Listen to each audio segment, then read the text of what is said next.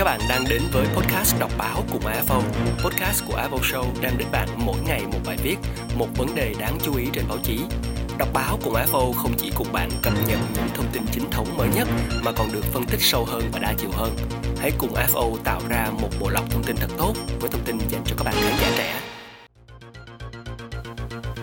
Các bạn thính giả thân mến, đọc báo cùng AFO ngày hôm nay sẽ gửi đến quý vị và các bạn một câu chuyện về một trong những vấn đề và sự kiện nóng trong thời gian gần đây.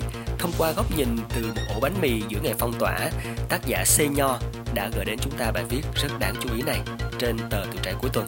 Và câu chuyện bên cạnh đó về lương thực thực phẩm được cung ứng đến người dân thành phố như thế nào trong mùa dịch sẽ được chúng tôi gửi đến quý vị trong đọc báo cùng AFO hôm nay.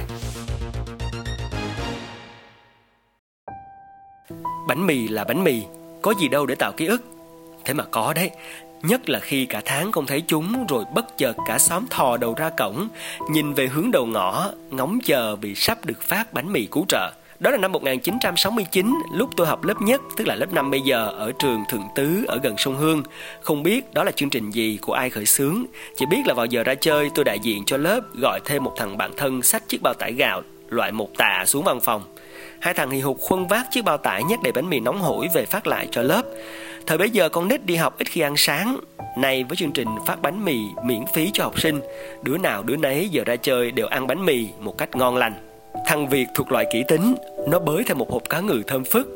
Nhận được ổ bánh mì xong, nó xẻ ra, nhét cá vào giữa, cặp mắt sáng ngời, nó ngoạm một miếng to tướng. Thằng Nhân thì bất cần, xé từng miếng bánh mì không nhai nhồm nhoàm, chẳng mấy chốc đã hết sạch ổ bánh. Tôi thì có kiểu ăn bánh mì không giống ai. Phát cho lũ bạn xong, tôi vội chạy ra cổng trường, thò tay gọi ông bán cà rem đựng trong chiếc thùng đeo trên lưng. Mua một lần 2 que cà rem, tôi xẻ chiếc bánh mì ra, nhét cả 2 que cà rem vào giữa, bóp chặt lại, nghiến răng rút que kem quẳng vào gốc cây phường. Bánh mì vẫn còn nóng, cà rem chảy tan dần, cắn một miếng, ngoài thì giòn ấm nóng, vào trong lạnh ê răng, cắn kêu rào rạo, trộn lại là một cảm giác tuyệt vời. Giờ đã 50 năm rồi mà như vẫn còn nguyên trên đầu lưỡi. Lúc đó không thầy cô nào ăn bánh mì như bọn tôi, chắc chương trình chỉ dành cho học sinh.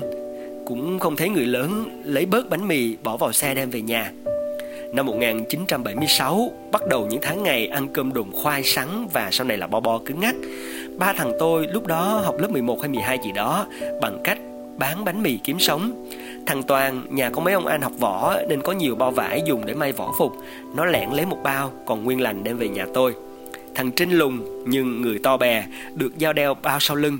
Cả ba xuống lò bánh mì gần nhà mua 20 ổ, bánh mì còn nóng. Thằng Trinh đeo sau lưng, nhảy chồm than nóng quá. Ba thằng len lỏi trong các ngõ hẻm vừa đi vừa rao: bánh mì nóng đây!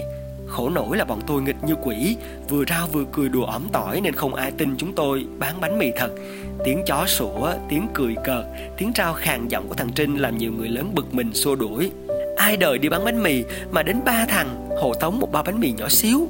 Mệt quá, lại đói, ba đứa quyết định ngồi nghỉ, tự thưởng bao bánh mì được tính là lãi.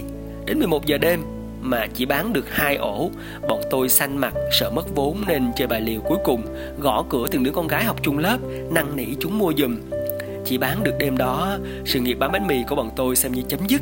Cái thời tem phiếu sau đó không có bánh mì, chỉ có bo bo xay ra là một thứ bánh cứng ngắc và khó nhai. Sau này tôi không còn tìm ra được những ổ bánh mì nóng giòn thơm phức như thời học lớp 5 hay lớp 12 nữa. Bánh mì thời nay toàn là loại bánh trộn quá nhiều bột nổi, nhìn thì ngon nhưng bóp nhẹ một cái là xẹp lép. Ăn bánh mì mà cứ tưởng ăn không khí. Các loại bánh chuyên nghiệp trong tiệm sang thì cứng, bột quá nhiều, ăn cũng không sướng. Bực nhất là đi các nước, thấy ổ bánh mì sắp quay rau là phút lon, cứ tưởng nó như bánh mì ở nhà, ai dè nó mềm xèo và xồm xộp. Tìm được tiệm bánh mì ưng ý cũng là cả một kỳ công. Cho đến sáng nay, cả mấy tuần nay, xóm tôi bỗng trở nên im ắng lạ thường sau ngày 23 tháng 8 khi nhà cách ly với nhà. Nay có tiếng xôn xao mở cổng, kêu gọi nhau râm ran từ xa lan dần vào cuối ngõ. Té ra người ta phát bánh mì, loại ổ nhỏ dài thòng, một ổ có thể cắt ra làm 3, chia đều cho 3 người ăn. Nhà nhiều người thì được phát 6 ổ, nhà ít người thì 3 ổ. Suốt mấy tuần ăn cơm nguội ngán đến tận cổ, kham khổ tiết kiệm, tự dưng được phát miễn phí bánh mì thơm phức, bảo sao thiên hạ không xôn xao. Bà Năm xin thêm được một ổ cũng được trao ngay. Bác Tám nhường bớt phần của bác, hình như bác tự làm được. Chỉ mấy ổ bánh mì mà xóm tôi như bừng tỉnh sau những ngày nặng nề mệt mỏi. có thể một thơm bánh mì xua tan nỗi lo với mọi người, hay có thể như với tôi, chiếc bánh mì gợi lại những ký ức để lòng tự nhủ chúng ta đã sống qua những ngày gian khổ rồi nên cứ thế mà sống, rồi mọi chuyện sẽ ổn thôi.